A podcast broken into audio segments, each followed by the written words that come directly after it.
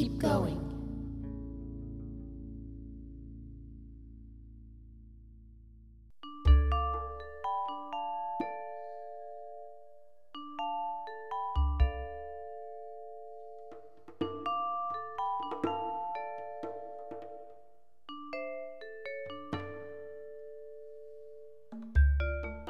Hello, and welcome to the Keep Going Podcast. My name is Steve, and I'm one of your hosts. There are so many varieties of training experience. The easy run, quality sessions, long runs, V O two max work, threshold work, steady, et cetera. The list is very long here for sure. One very specific varietal is commonly called the grind. In this episode, we steep deeply on this concept and the ways it could be considered. Is the grind essential? Is it good? Is it dangerous? What kind of wisdom of felt sense are required to balancing the grind with the very real risks of overtraining? We mentioned discernment as being critical in this regard. I like the analogy of defensive backs in American football. It's always seemed pretty appropriate to me. They have a saying which is, bend but don't break. This cuts to the heart of what we discuss around the critical distinction between working hard and smart and risking overtraining and injury. We hope we've thrown a little light on the subject in this episode that we call The Grind, Varieties of Training Experience. Godspeed, my friends. Godspeed. All right, all right, all right. Let's do this thing. So I um, I was just thinking about how this morning I was going through my various uh, entertainment options on my drive down to work. Mm-hmm. And I go through my, my, my podcast feed where I get my podcasts, and up popped our episode from last week. And, you know, sometimes I just click it because I'm like, what if I selected the key, if I wasn't a co-host to the Keep Going Podcast, and I just selected it, right, as an option. And, um, and so I clicked on it because I don't really ever consume it in my car like that, right? Mm-hmm. Like just cold. So it came on. And um, we do, you know, our song comes on, and then I do my little out intro over it, which was kind of boring and a little bit like, like meh. And then you come on with some kind of, I forget what it was, but it was something like existential dread thing that was just purely, like truly authentic, that was bubbling out of you. And I was like, yes, Michael is fully engaged in this podcast in such a way that he's like, yeah, life, life, life, life and all the things with life. And I was like, if yeah. I were listening to us and it wasn't us, right, I would be like, yeah, I'm going to keep listening to this one.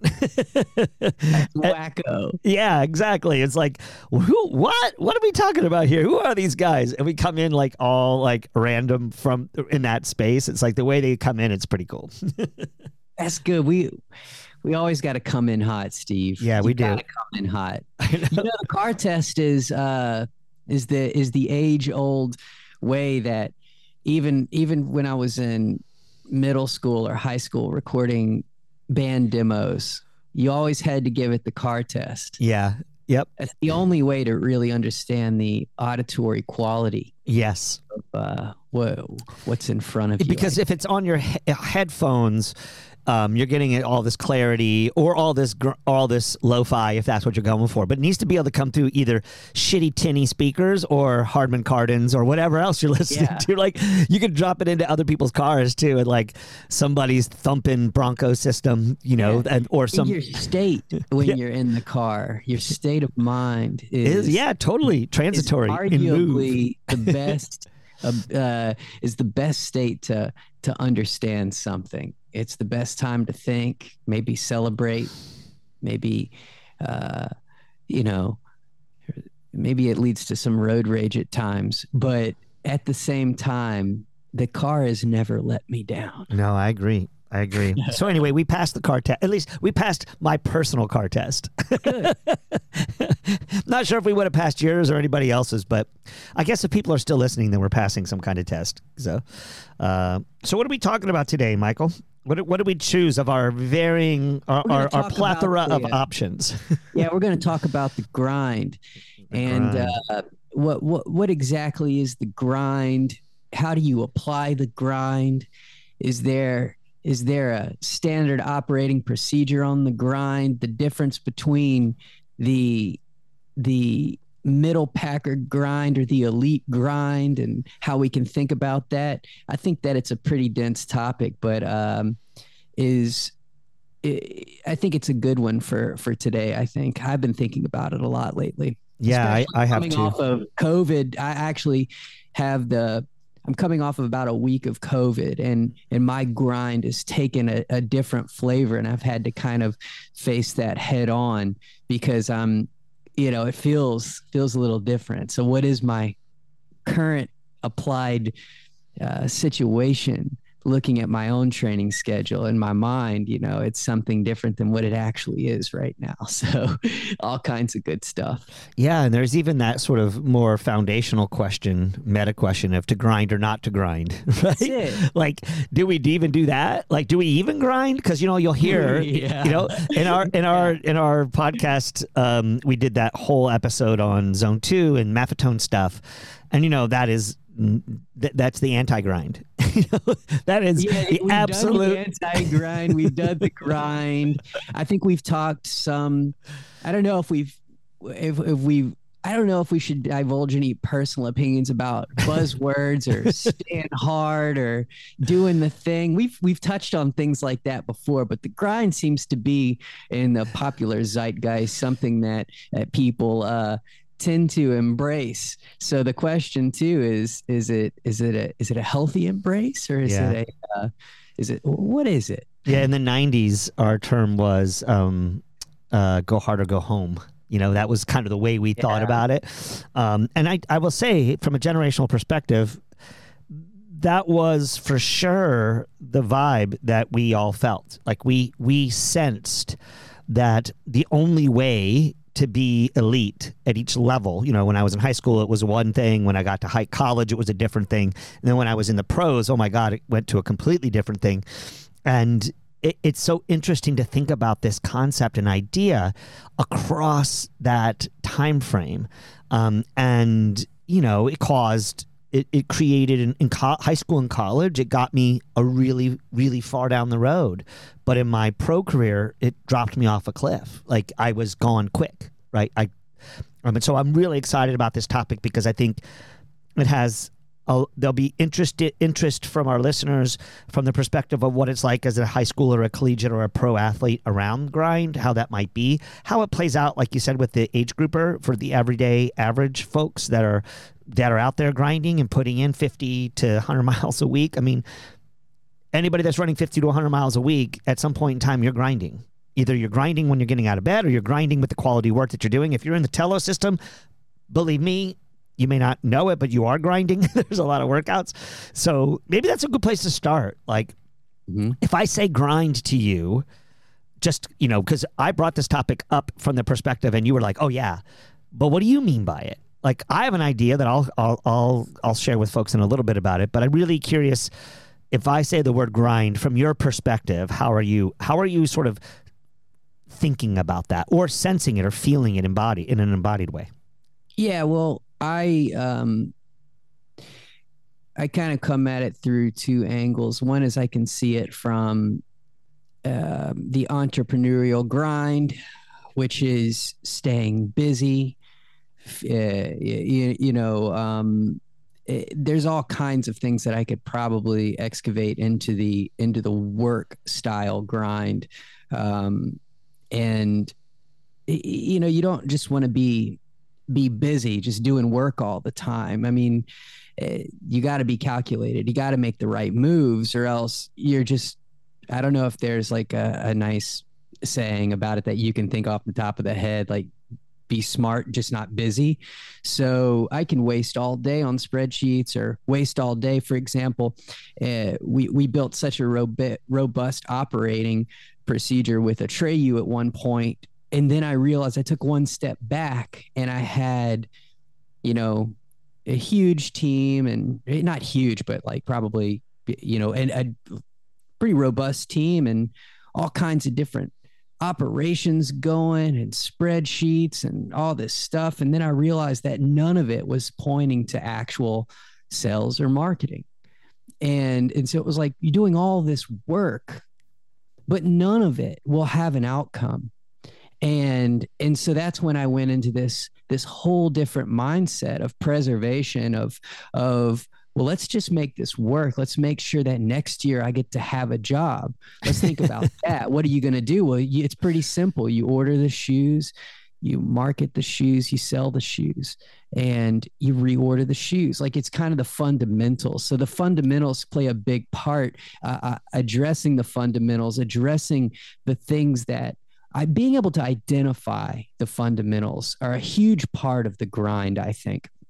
Now, once you uh, identify the fundamentals, I, I do think that there is is kind of the application of it and and figuring out how you put one foot in front of the other. And so from from an endurance perspective, I remember being on the grind. Man, I was like firing. I was first cycle in Telos. You know, I was like, I, I remember telling you just like, I don't want to think. I want to be coached. I want to do the thing. I was ready. I was grinding. I was at a marathon. COVID had just released um, kind of the the embargo on in-person events, and and we were out and off to the races, and I was full on for a year. I was just on top of it and just just purely, you know, momentum. And then I got to my main race in Saint George for the Ironman World Championships and basically just had zero in the tank. I had grinded myself into oblivion, into a pulp.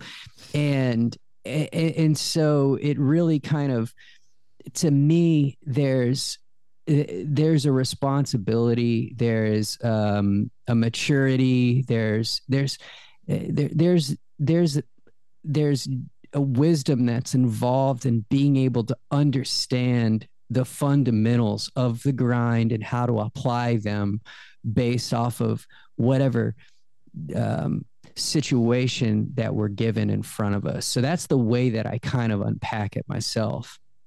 Yeah, I think that's good. That's uh, it's there's two pieces there, right? So what I'm hearing from you is, number one, it, life's a grind, business is a grind, training is a grind. So therefore, grind, yeah. if you, it's it, that's a part of it. That's the yes, it's the day to day, right? There's the day to day grind of consistency, and that's how we frame it a lot of times when we think about training.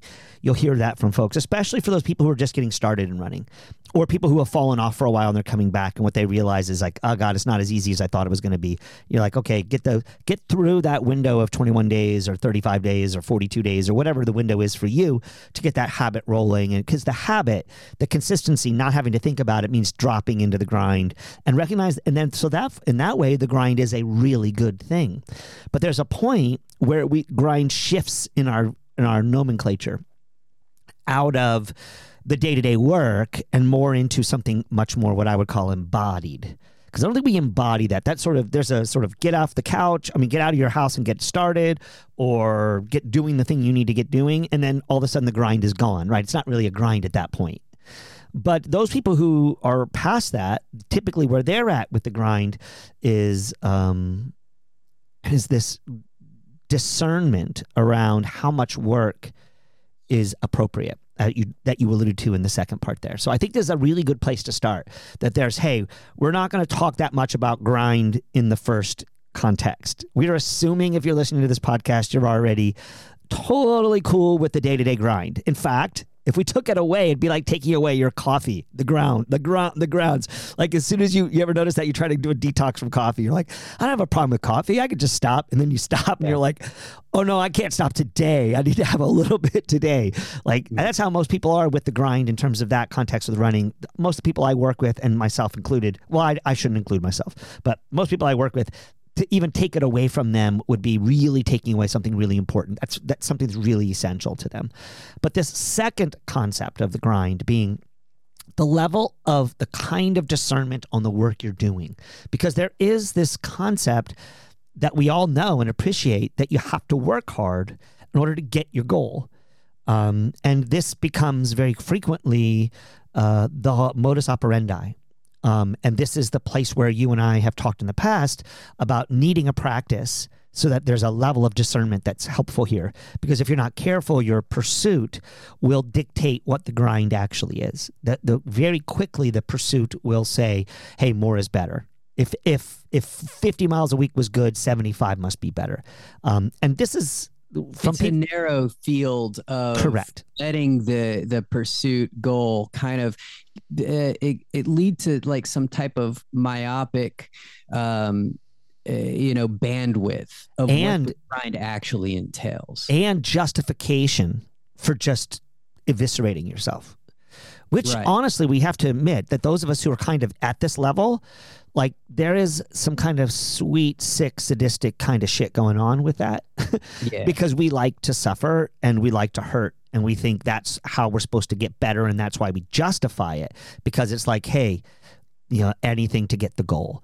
Um, and then what happens in that case is that a person grinds a little too much and they either get burnt or they get broken. And this is where this topic, I brought it to you. I was like, the grind versus breaking and broken. Like, and, and this is the kind of the place where we want to kind of make the rest of this conversation. Like, where does that sit for people? And and is this an idiosyncratic thing? Or are there any kind of broad sweeping suggestions we can make that can be helpful? Um, where does that sit? And I think this is just really fun place to play. Yeah. Yeah. So if I may, in practice, I'm going to, uh, you, you know, a lot of the time when I, when I think about this, I think about your program, which is, which is in, it, there's a lot of there, it, it's not, I don't even know how to say it. I don't know if there's a lot of intensity or a lot of, it, it's just a lot. It's, it's, it's a, it's, um, it. It's a program that when you sign up for it, it is, uh, there's a lot of responsibility maybe. And, and so going into something, for example, like, um, I'm going to turn the gain down on my microphone just in case it clips on your end. Um, so I'm putting myself into this like kind of scenario where you've got a workout coming up and maybe it's a six by one mile or something like that. And in my head, the the grind, how do you, there's a, I guess what I'm trying to say is, is applying it to something like getting ready for a key session, getting ready for, um, for that, for that session. A lot of the time it, it feels like we're taking our foot off the gas to recover, you know, drop the intensity, a down week, everything like that. And when we when we get like kind of myopic about the goal, uh, you know, in it the months in advance, it's easy to get super consumed by that down week feeling, um, you know, like wasted time mm-hmm. or something. Mm-hmm. And but but the reality is, if you're looking at the fundamentals and that six by one mile is a key session, um, then really nailing that session is probably more important than the large amount of time leading up to that session. Is that appropriate? So where my head starts to swirl around in these thoughts is like, you know, I'm I'm thinking about myself. I'm fatigued. I, I, actually, I'm talking about it currently. Like I'm I'm currently going through a downtime from COVID. I haven't been in the pool for a few weeks, uh, maybe maybe a week and a half. I've been on my bike at low intensity, just kind of working through it. But so the flavor of of what I'm doing right now is kind of for the greater good mm-hmm. of, of the big picture. But it is like, it's kind of really weird. So if I were to turn on the goal setting mode and go out and do an hour and a half session of intervals on the bike and go out and do interval sessions on the run and a fifteen mile long run after a five mile bike, like I probably run myself down, even though it's kind of grinding towards the goal. So I have to think very carefully about the responsibility to know how to throttle that. So my question to you, I guess, how do you feel about that? Hey, how do you feel about that statement? Is it, does it?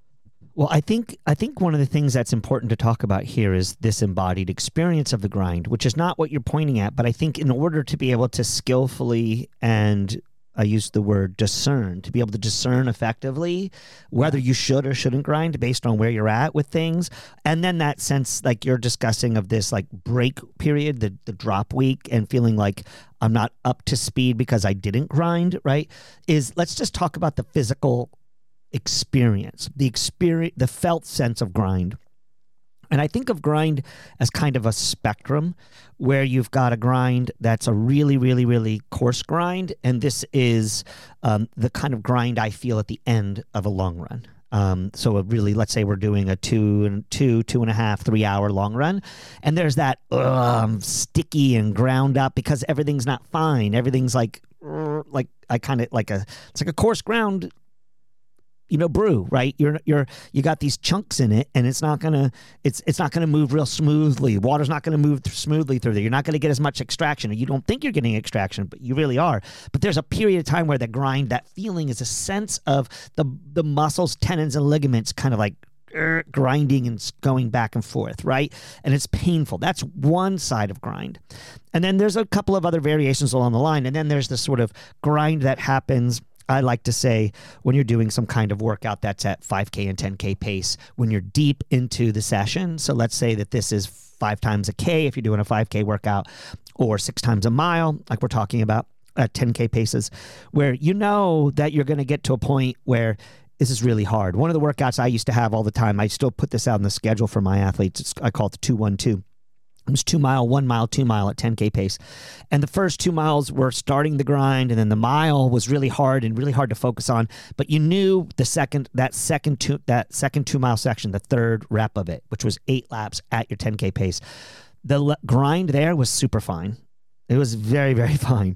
In fact, you didn't know how bitter your brew was going to be because it was so fine that the hot water is running through it. You're like, you're almost cooked. Like it's not, like you're, you're just done. And you're hanging on by just the thinnest thread, like just the thinnest thread, and you're trying to stay with it. This is that experience I call dancing at the edge with my athletes when they're doing half marathon and below racing. It's like being able to go back and forth. You don't really dance on the edge in the marathon because the marathon's easy until it's hard, and then it's really, really fucking hard, right? But all the other races have this sort of being able to discern where you're grinding too much, or the grind is too much, or whether it's something you can sustain and hold. So those are two experiential embodied experiences. And what I would say is, when we think about them, you need, it goes back to your question about, you know, what the workout is designed for. So if you know that the workout's design is a long run at easy paces, when the grind comes, you just enjoy it. You're like, okay, this is exactly what I'm looking for. It's appropriate. It's good discernment for the use of that grind. If I'm doing a workout like I just described, the two one two workout, and I get near the end, that I should expect to feel that kind of grind, right? That, but if I feel that at mile, the second, the first mile of that two one two, I'm probably in big, big trouble. If I feel that level of grind when I'm doing a long run and I'm at an hour, you know, my thought process there is, okay, how do I assert, how do I, how do I assess this? Um, this brings up a big question about how much the athlete needs to make those kinds of choices and how much the coach needs to make those kinds of choices, which is a slippery slope. But I do think each athlete needs to come to grips with this idea of grind from these two perspectives.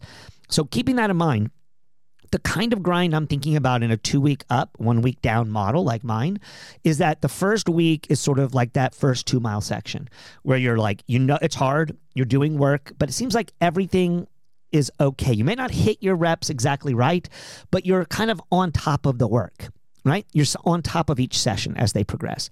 But as you get into that second week, and I purposely make my second week harder than the first week, you've got the accumulation of the work that's come before it.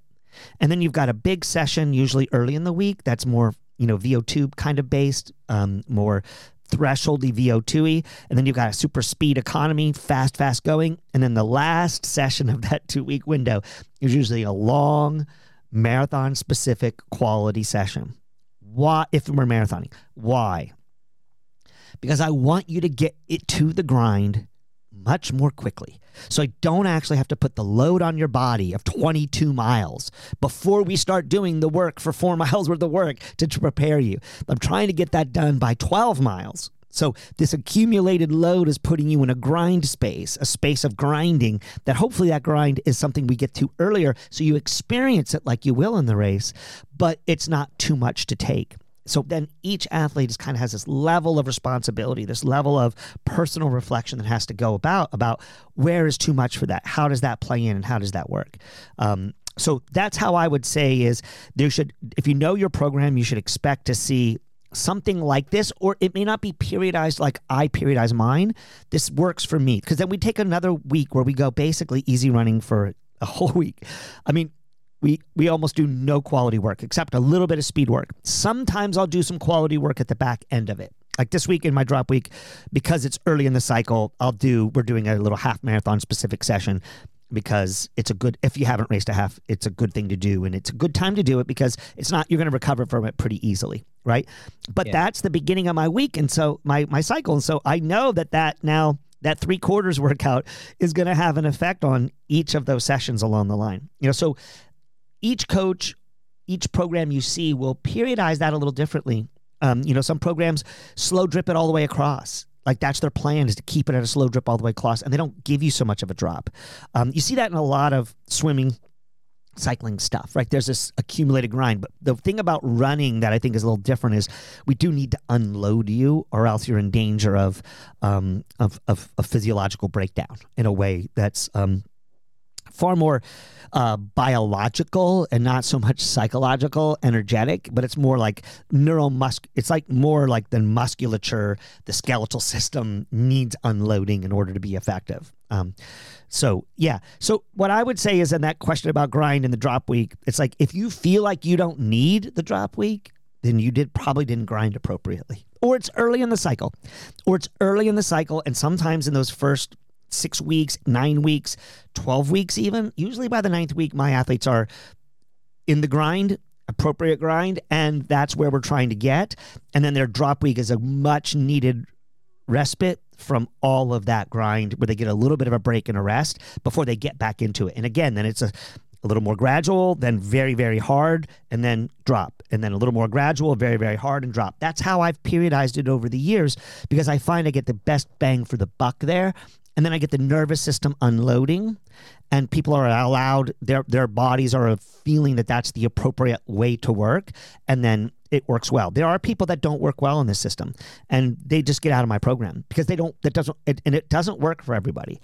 You have to get that grind appropriate for you and feel like it's right. Now, there's another metric here, Michael, the pace metric, that all the way through this cycle, if somebody did all of this work that I'm discussing at paces that were slower, It, the grind would be much more manageable. It might not even feel that grindy, right? It would feel pretty smooth and easy. And that's why I'm always like, hey, if you're not feeling it, drop back to some slower paces to allow yourself to recuperate and recover, because you'll get you'll get some real benefit from that.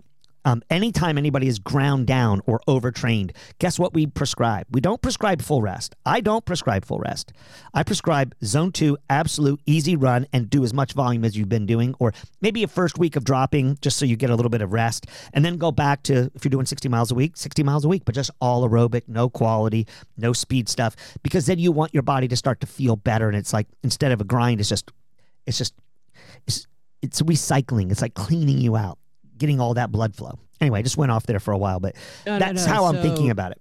Is it safe to, well, it, two things. It's safe to assume that there's, again, I'll say it, there's a level of education and responsibility involved in being able to acutely, and I know you hate this word, objectively understand if and when you're grinding, and and and be able to really Uh, build build an acumen for for understanding that and getting brutally honest about if you're in the grind or not in the grind. And that leads me to the second thing, is that the grind doesn't necessarily sound like it's omnipresent.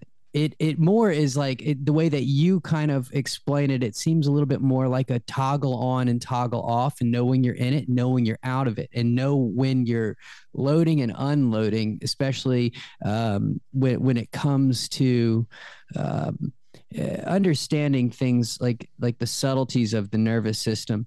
And am I so I'm understanding that correctly? A hundred percent. Yeah. yeah. Let's use an example here. This could be really helpful for folks.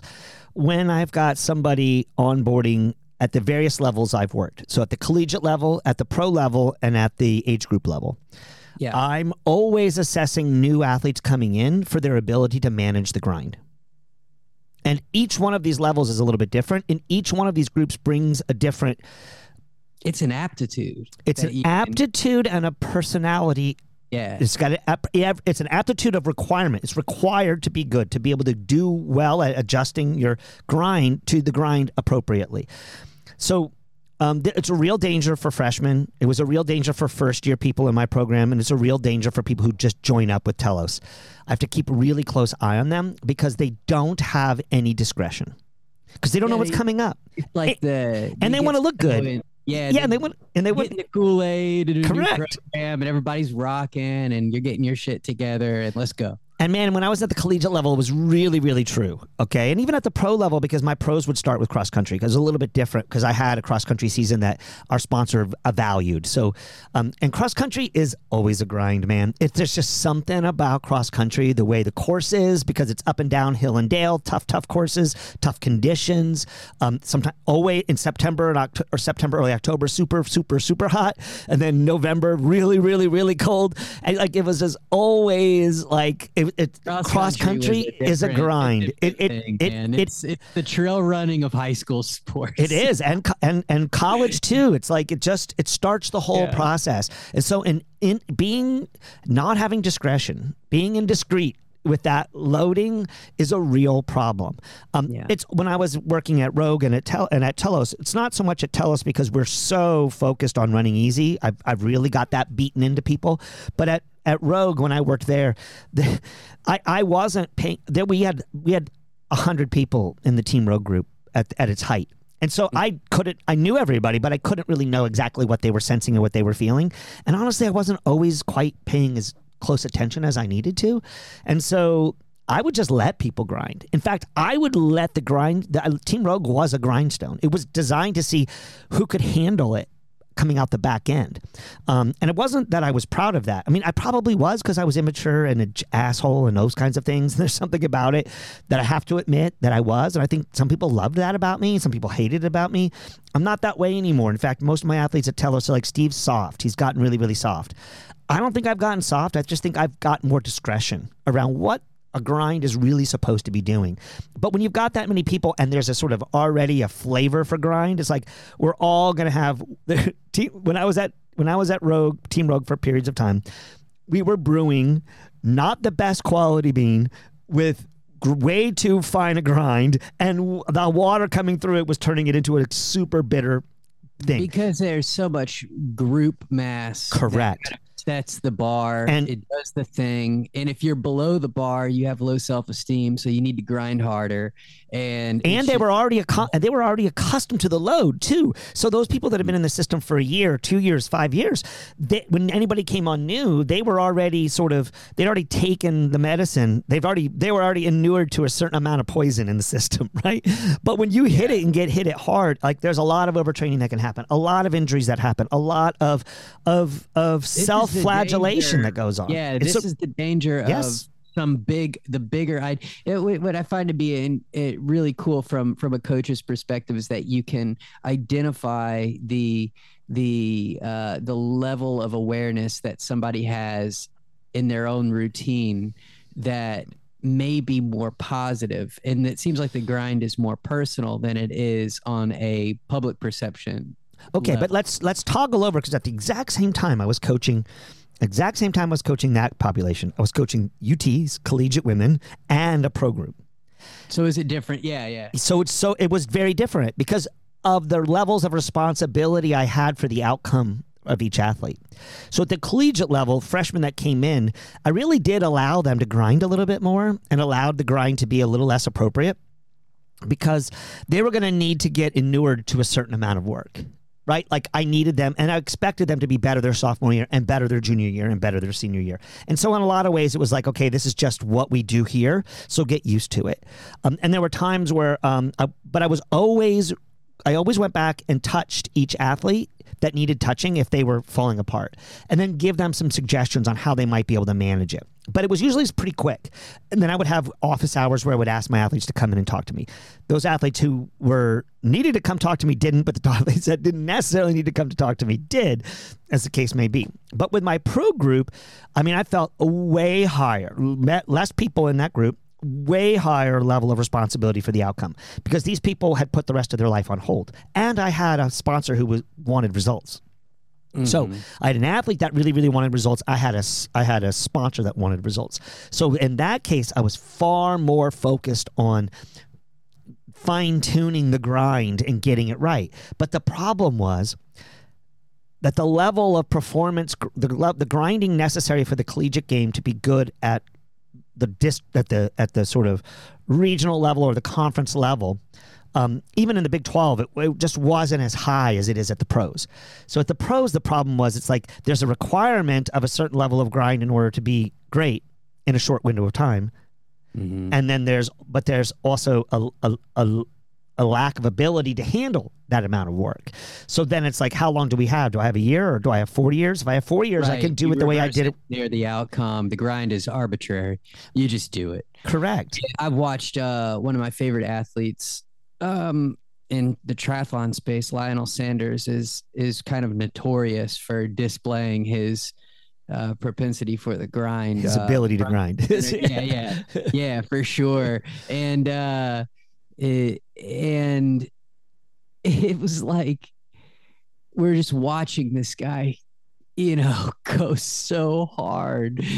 And sometimes the outcomes were great, sometimes they weren't. But you could tell that from a pro level, you know, when you're raising your family, when you're dedicating your life, when you're doing everything, like there's there's a level of uh, understanding that it's not all going to be healthy. You know, if you got to achieve the outcome. So that's an interesting, that's an interesting point. Yeah, this goes back to our episode. This goes back to our episode on risk.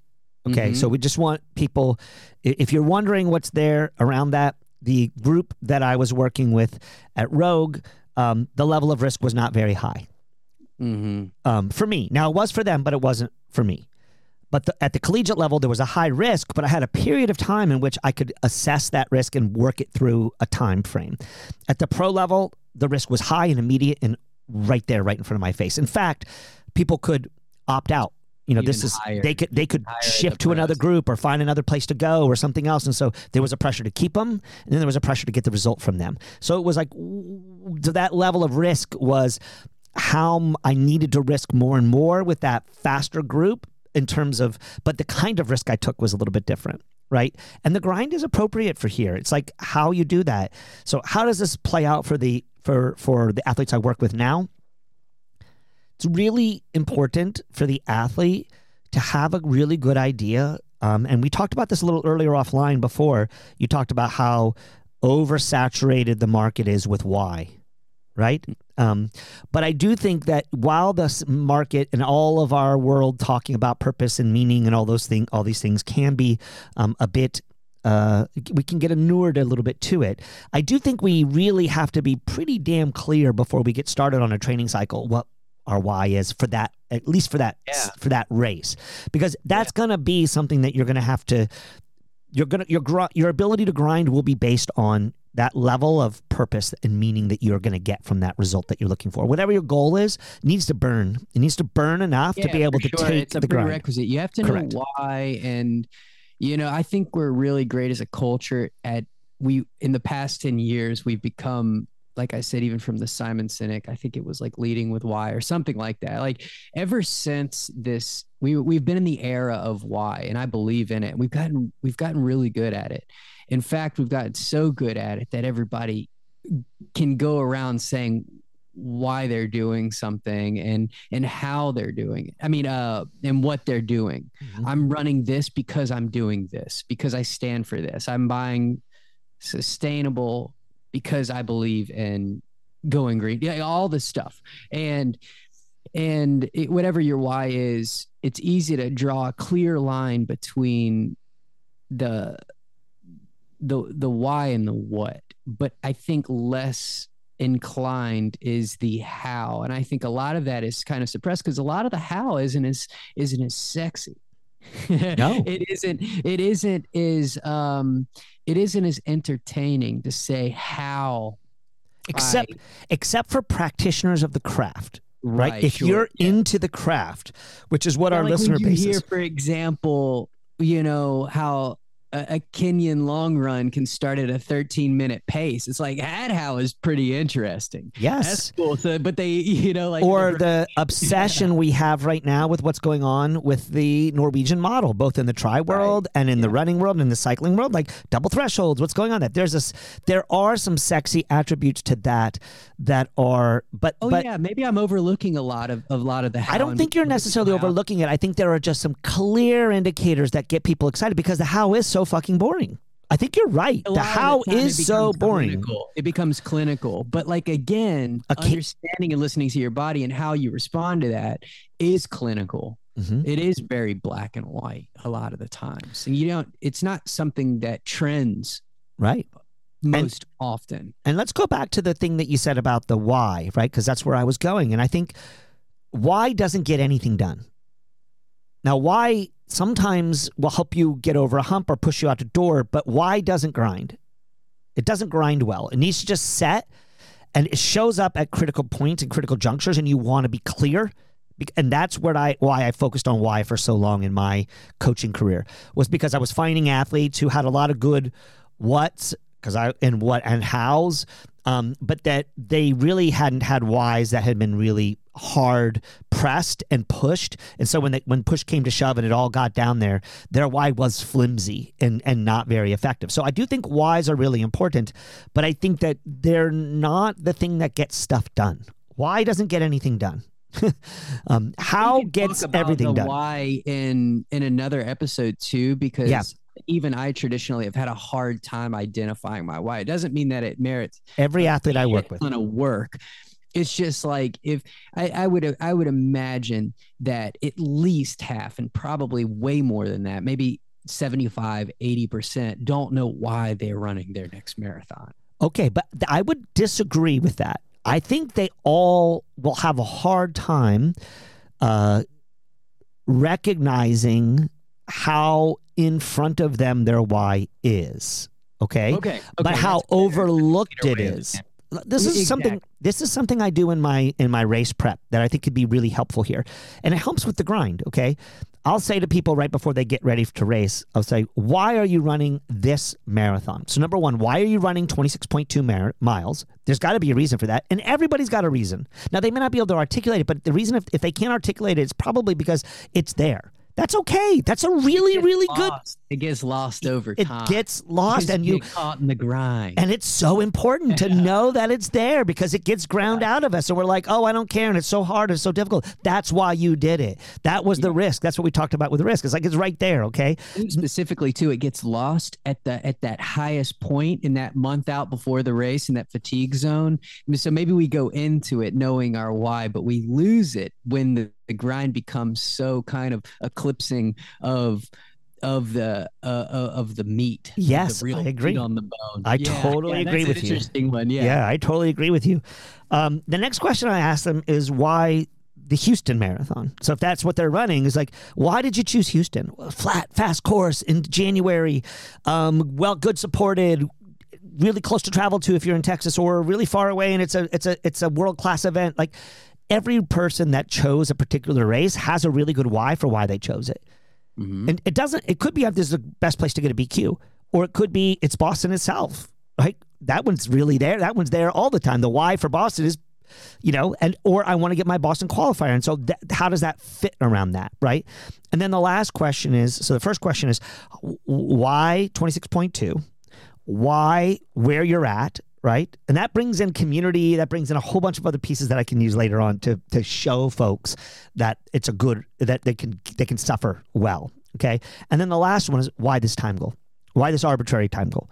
Um, and and in most cases, um, what I'm showing there is that the first two are so much more important than the last one. Right? So, uh, and, and, and that, that last one is the one that's most uh, slippery. Sure. And difficult to difficult to actually reach, um, and um, really at the end of the day, far less important to their experience. Occasionally it is, but more often than not, they recover from it pretty quick. We talked about this in a couple of episodes recently, but um, but coming back to the grind, it's a lot easier to do that grind, to stay in that grind when you hit that really hard pot spot if your why is there and good and solid. But again, yeah, yeah we we if I ask somebody why they run, um, I have people who have been trying to answer this question for two, three years.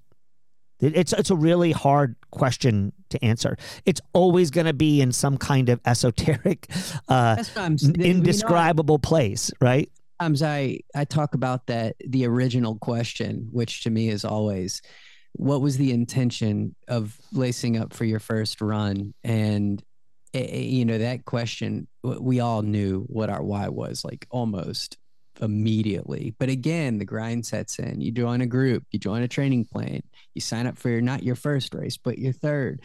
And then all of a sudden, this, the, the omnipresent power of the grind starts to kind of starts to poke holes at that. You start to question, you know, what's going on? What am I doing? Why am I doing it? Am I doing it to get better? Do I need to reevaluate why I'm doing this? Or, you know, a lot of that, a lot of that naturally happens, but even in a micro cycle, you know, that can really be, um, that can really that can change the outcome in Absolutely. a six-month training plan and going into a race day. I can tell you that much. If it's hard to, if it's that obvious over the course of five years, ten years, twenty years running of that, you can kind of go off the path a little bit, veer off, veer off. I mean, that's obvious for me. There have been points in time where I've absolutely not wanted to do anything mm-hmm. with Ryan. I don't have anything to do with it for weeks at a time.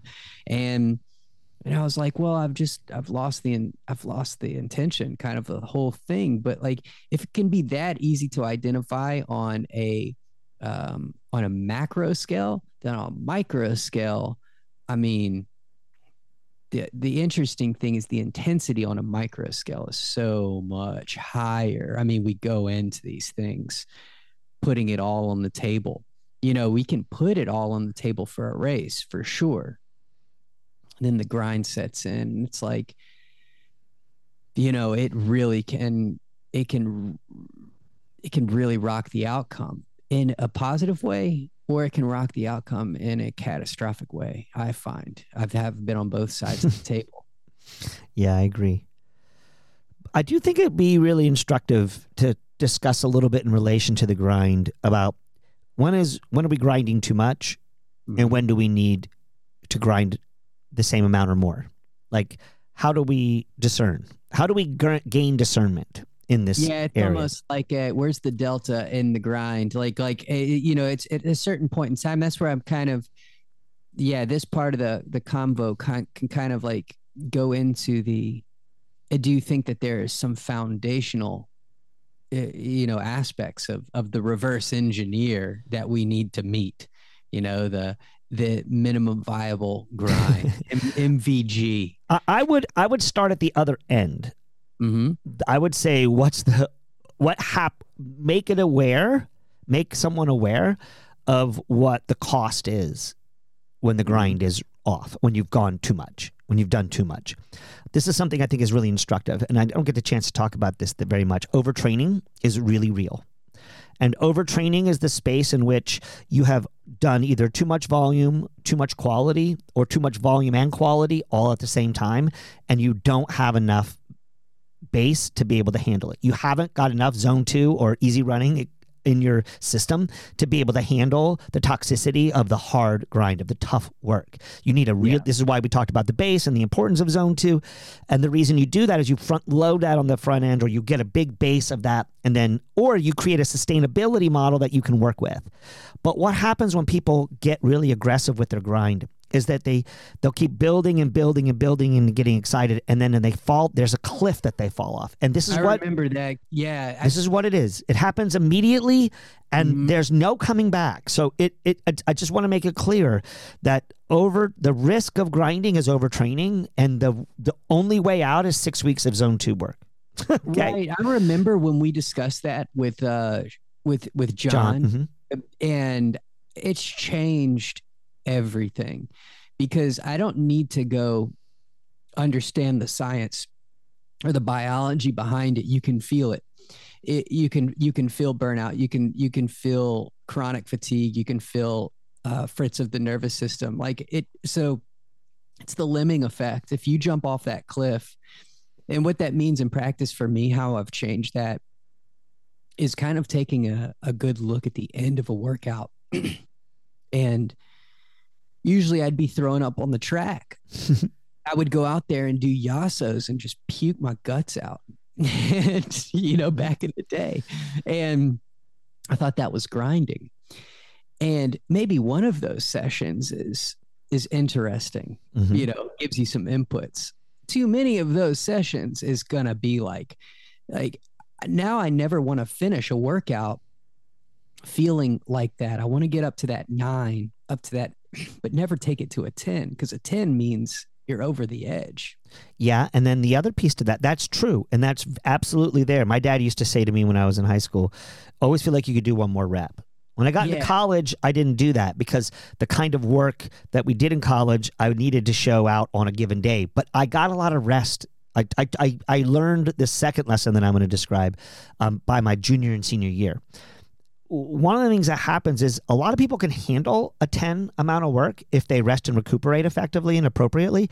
The problem is that most people are now jumping out of that ten workout and into a seven point five easy run.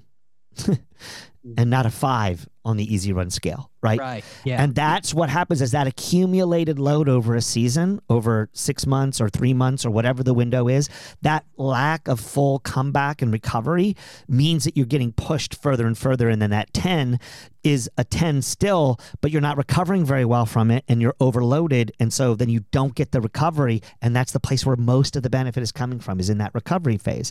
Yes, the work that we do is the most important part. I got an email a couple of weeks ago when I said all rec- everything happens in the recovery phase. Okay, no, I know I was being a little, I was being a little um, hyperbolic yeah, yeah. there, but I was just trying to make it a, make people aware of it, that the work is really important and doing the work is really important, but the recovery is like part of the work. And if you cheat it with that too hard of recovery, the yin and the yang, man. Yeah, if you if you're it's the, if, whole, it's the whole. You can't have the work without the recovery, and that grind starts to really wear on you to the point where you begin to not be inured to it, and you don't pay attention to it, and then it pushes those tens into eleven and twelve zone, and you know a couple of those, and you get a blowout. You get some kind of catastrophic injury, or you get fully. you get fully overtrained and you either show up yeah. anemic and your body, you know, just, just starts to shut you down. You don't have enough, you're not creating enough, uh, um, you know, your iron levels are too low to be able to do the work and your blood just doesn't allow it to happen. So I, I just like to highlight that and say, hey, what's too much? What's too much is overtraining, and you need to work on figuring out how to do that. We talked about that in an episode recently, like on the Easy Run episode, we do, we discussed yeah, that a good yeah. bit. Um, but I do think it had when, a lot to do with the, uh... you know, the, the R P E and kind of getting acutely aware of the R P E and, and, and, you know, in my case, mentally not comparing myself to somebody else's R P E, like my elite friend who I won't name because I don't want to disclose any names or anything, but his easy run is like six forty-five. Mm-hmm. My easy run is not six forty-five. Right. Yep. And for me to even think that my R P E is not calibrated right because my buddy does six forty-five easy runs is like completely, it's, And even people who are running and space that I, that I'm in is like, that's where that fatigue comes in, is kind of adopting somebody else's rate of perceived exertion, all that stuff. And, and your buddy is fast, a lot yeah. faster than you are. So exactly. six forty-five might be appropriate for him. Right. Yeah. So, I mean, it's hard to say, but I do think this is the area of really of a real challenge with it, when it comes to grind, is finding for yourself um, where that appropriate amount of work is. Um, now, I will say, you know, when we get late in a cycle, when I'm late in a cycle with workouts with folks, um, there'll be a period of time, typically about two thirds of the way through the cycle, usually about three to s- six weeks prior to the taper. Um. People start to feel a grind that is normal, natural, and necessary um, mm-hmm. for whatever they're doing. That there needs to be a systemic load on the system enough to allow for supercompensation. Where that, and this is where the grind gets so sexy, and this is where the place where people get over overusing the grind. But you should only be grinding for no more than six weeks of your training window. If you're thinking about in your preparation, a real grind, a real long-term, a systemic grind where you're having a little bit of a trouble getting back out the door in the morning and your thoughts about running your volume, but you want to run all that volume. And, and it, that's where playing with your weekly volume can be very helpful, because you can drop that volume a little bit and maybe get some more recovery. But you should be going into each of your sessions feeling a little ground and a little tired. The one pro tip. Accumulated, like healthy accumulated fatigue. Yeah. One pro tip to tell when it's appropriate or inappropriate is mm-hmm. if you're feeling better two thirds of the way through the session. So okay. even in a really tough, hard workout, if at the beginning of it, it's really, really bad, the first third is really bad, but the first third to the second third feels better and you start feeling pretty good, but then that last third goes right back to feeling shitty. Yeah, that's about the way it should be. Hey, the, that's a nice nugget. I like that. Yeah, it's you like know, a third. Going into the, uh, I'm going to keep that uh, pretty salient going into the last, like, what is it, nine weeks out of my next race. And it and so. It's a really good way to test yourself too, to know, all right, did I get any recovery from that? Did I start, did, did the work, so what's happening there, I think, is that the system needs, I don't know exactly what's going on, all right? Because each one of these areas is so, it's the biology, the physiology of training is so interesting because we have to provide this incredible amount of load in order to get a boost. Um, it's kind of like what's going on right now with antibiotics across the world. Like antibiotics are starting to not work. Like we, there's a theory out there, medical theory out there that's really worried about what might happen because the viruses and the all the things that are out there that we usually take antibiotics for are starting to not necessarily function as well because the system is trying to figure out, they're figuring out ways to bypass it. They, whatever they are, viruses or whatever they are. But anyway. Virus grinders. Yeah. But I do think that there's something there that we need to be thinking a little bit about is just, hey, how do I, how, I need that load, but I need that load to be appropriate and, and, and work in that little window of the second, third being manageable. Okay. I'm not, and I'm not talking about feeling great. I'm not like being on cloud nine and like you're all packed with super, to- super, super energy and everything else. But no, you should be like, oh, grind, terrible, horrible. Oh, not so bad. Okay. Oh, shit. Here it comes. It's coming. And then that last third might then be very, very difficult again because that's the place where we know we're getting a little bit more stress on the system and then recuperate and recover. And then maybe we might be able to drop it back up again. And that's what we're doing. The problem is this does not get graphed. It's impossible to graph this because it can't graph it because everybody's different. But that doesn't mean that you're off the hook for doing your own graph. Like you have to figure out your own appropriate grind, where that sits with you. That pro tip is one that I've used for other people, and they have found it pretty useful, pretty I think helpful. Psychologically, the some of the best advice that somebody can get is is that with time you can you can learn to graph kind of your your own scale. And when that happens, then I promise you, if you get there and you get into that space where you note it, and then you note it cycle after cycle, so you note it um, going into a major performance, and then your performance is good and you recovered from that load, that what felt like the grind was maybe just right on the edge of too much, but you but you came through it okay. The level of trust that you gain in yourself and your ability to make that monitoring, to do that using your felt sense experience, not, and remember, your paces will not indicate your feeling state. Pace, let me repeat that. Paces do not indicate feeling state. And the only thing that matters to your nervous system while you're out there working is your feeling state. It's all that matters. So that's why I'm always arguing for getting better at utilizing it. And it's really important to couple it around paces. So it's not that I'm saying that the paces don't matter. It's just that they are one metric, the metric that's actually the variable that doesn't change. Because if you want to run six fifty per mile on for a marathon, there'll be periods of time where that number is going to be really, really important because that's the threshold necessary for you to achieve the goal that you want. So having some relationality to that pace is really important. But the relationality is the key here, not the pace. It's the way your body and your mind and your soul are feeling about it. And there's going to be a grind right there. Are you comfortable with your yeah. grind? Are you and in the right place? Synchronizing those two Correct. Things, things can ground you in some type of reality, and then you can put that on an X Y coordinate system, and then kind of ride those two points in their relationship all the way up to up and to the right, you know, or maybe you'll end up in quadrant four or some shit.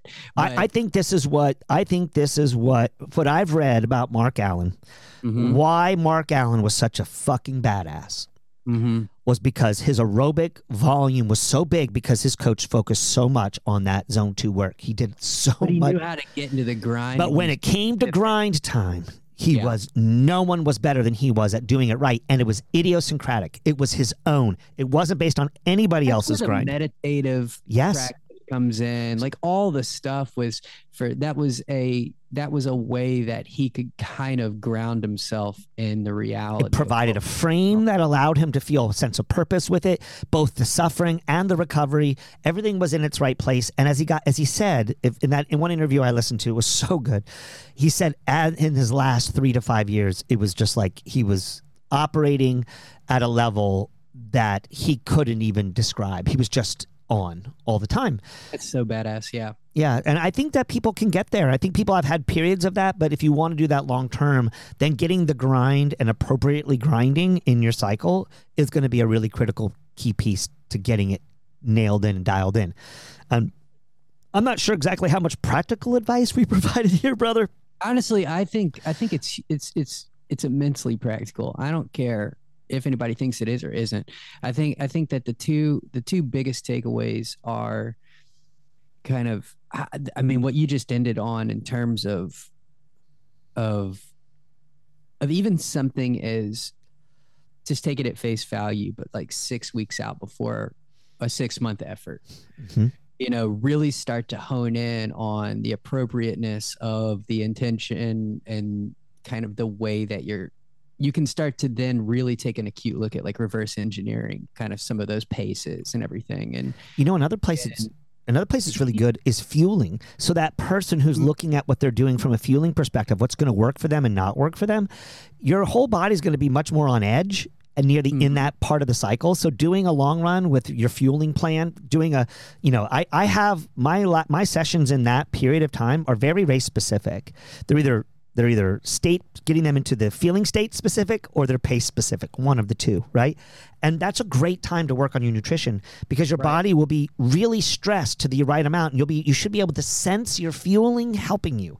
You should be able to sense that it's giving you back. It's all, now that's the fueling piece, but the nutrition piece is really important too. Like I think people can eat like shit for much longer periods of time than they realize. But in that window, that six week window, you better be eating as clean as humanly possible. You need to be eating whole foods, high on fruits and, and, and, and simple carbohydrates. So you get the best kind of mix of fueling that you can possibly get to be ready for that next day. And then you start listening to your cravings. Here's another thing that happens with this is you're really good at listening to cravings and you start to crave things. And when you crave it, you get it.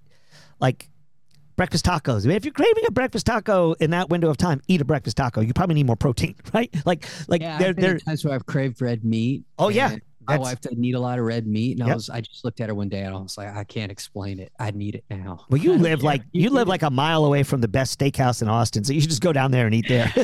Exactly. Yeah. So, I, and then to answer your question too, I think that it is such a. I think that this is the the the shadow side of every uh, operational procedure that's written in a training plan. Is everybody is dealing with their. their own level of where they are, when they should grind, when they shouldn't grind. And and I think that we often talk about it in the light that it is what it is. It's it's a it's very kind of, like I said, it's just a myopic topic when it enters into the zeitgeist. And I think it's way more personal than anything else. And and kind of just a, a reminder for people that just to talk about it. It's one of those things that if you talk about it in a healthy way, it just, it, it's good. It's a good thing. Like, I don't, I don't know how else to say that because there's so, I'm not going to say that there's an abundance of, of, of negative, you know, talk about it, but there seems to, it seems to be easier to just kind of get a little bit machismo about, about it than, than it is to get personal with it.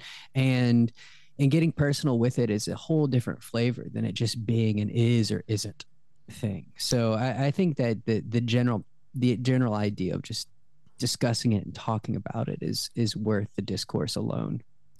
Yeah, and and I also think that if you do talk about it, then you're going to be able to find the people who grind the way you grind appropriately, and dovetail your training with them at the critical times when that comes about. If they're at the right appropriate paces for you, appropriate efforts, and they're doing an appropriate session. There's nothing that I have felt that's even stronger. In fact, I think some of my very most memorable training experiences, I mean, running experiences at all, were training experiences with a small cadre of committed folk who were going for the same goal. I think about my preparation for um, Pike's Peak one year. We were doing um, interminable repeats of the Hill of Life, like mm-hmm. just non-ending repeats. And, um, and you know, the grind there was really epic. And then the others grinding with you appropriately made it so much more epic. And we were all moving at different paces. You know, we were all moving at different paces. In fact, it was a duration-based workout. So it was just like, keep going until the timer goes off. But that feeling of seeing others suffer the way you were suffering, and then you'd sort of pop into into default mode network where you're just like trying to not think about anything and just like blood, sweat, and tears, blood, sweat, and tears, blood, sweat, and tears. And then you would see somebody suffering and you would see them in their default mode of blood, sweat, and tears on your rep- on your jog back down, and you'd be like, that's my people. That's my person. Like they're grinding appropriately and beautifully as well, right? And then yeah, sometimes when you see people inappropriately grinding, it's like seeing them like take a dump. Like you don't want to see it. Like, oh, like don't do that. Like this is a private, like you shouldn't be grinding like that, right? Like, you know, yeah. it's like, leave it. Leave it alone. Yeah, yeah, yeah. Like, please leave yeah. it alone or do it in private. I don't want to see this. Right? I yeah. really don't want to see this. No, I, I agreed. It, it's, I don't know if it's related or unrelated, but I'm, you know, I'm almost done listening to the, the, the Elon Musk book. And there was a portion about, I think it was in the, you know, acquiring Twitter and, you know, converting it into the X era. And it was, they were looking at, at programmers, and they just weren't looking for the programmers that knew how to grind. They were looking for, it was, it was really cool because they were looking for the teams that worked well together, because what they discovered was that a team of good people was far superior than one great person.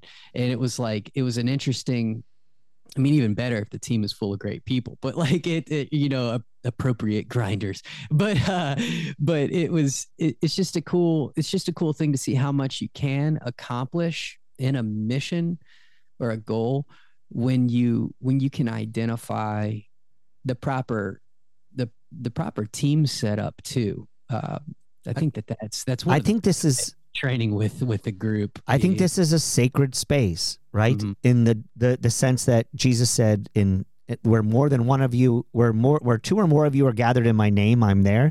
And I always think about that in group environments. That if you yeah. get two or three people who are there for the right reason, that they're agreement, they're in agreement on something, extra comes in. Something extra happens. That extra, you call it what you want. Depending on your worldview, you can call it whatever you want. But that extra is something that is uh, so humanly valued. It is the one value we value the most. And it requires this, as we said in the risk episode, it does require this level of suffering to to to be in it, right? But to do it with others appropriately, with discretion, in the way that's necessary, creates a space that can't be accomplished um, anywhere else. It's just very I mean, special. It's hard to get. It's hard to get sober in a room of one. You know, that's why. It's why you have a meeting. Yep. You know, and or in my case, it's why I default to to the running community as a conduit of, you know, keeping me sober. So it was just like, it, it, you know, it's the, the, the power. A lot of the times you would hear something like, if you can't identify your higher power, just the group. Yep. Just, just look at the group. You don't it's need, always in relation. It's a default. Just, just use the thing. It's you always just, in relation that we moving. find these it's, things. Yeah, yeah, yeah, exactly. We, we over, we privilege so much our unique individual experience, but relationality really opens up spaces that are so much more uh, impactful. Um, it doesn't yes. mean that the individual space isn't impactful, because I've had some of my most amazing lifetime experiences solo. But it was never without, usually those were in relationship to nature in some way. So yeah, some kind of way where I'm now relating to something much bigger or more, and wow, you know, yeah, higher power can mean a whole lot of different things, exactly. depending on who who and where you are. If you can't, if you can't identify it, then yeah. look to your running group. Yeah, and, and then find the one who grinds the way you grind and grind. Yeah, exactly. It's so cool. Yeah, it's awesome. That's a nice bookend, man. I think we did an all right job with this, with this conversation today. Yeah, It was a it was a Hail Mary, right? It was a shot they across all, the bow today. They all are, but this one, yeah. this one was especially um, nice for me. Cool.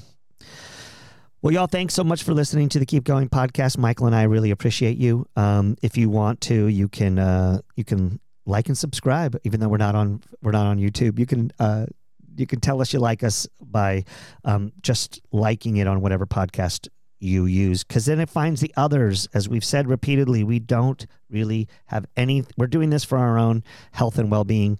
Um, if you find it useful, there are others who uh, probably who need to get this, whether they're in Taiwan or Turkestan or um, in... Um, I don't know, Torrance, California, somebody somewhere could benefit from this. So if you like it, if you if you think it's good for you, then other people might like it. And we'd like to get more folks on the Keep Going train, not because we get anything from it, just because it's good for people to find the others. So do so. And whatever you do, Godspeed, my friends, Godspeed.